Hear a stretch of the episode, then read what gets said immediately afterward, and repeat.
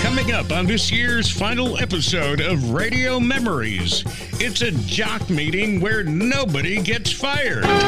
Joe Cipriano, Stony Richards, Dave Schuyler, and PD Jim Conley. It's a 97.1 jock meeting. KNX News 97.1 FM.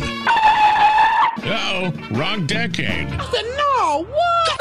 It's the gang from 1982 partying like it's 1982. This Wednesday, only on Radio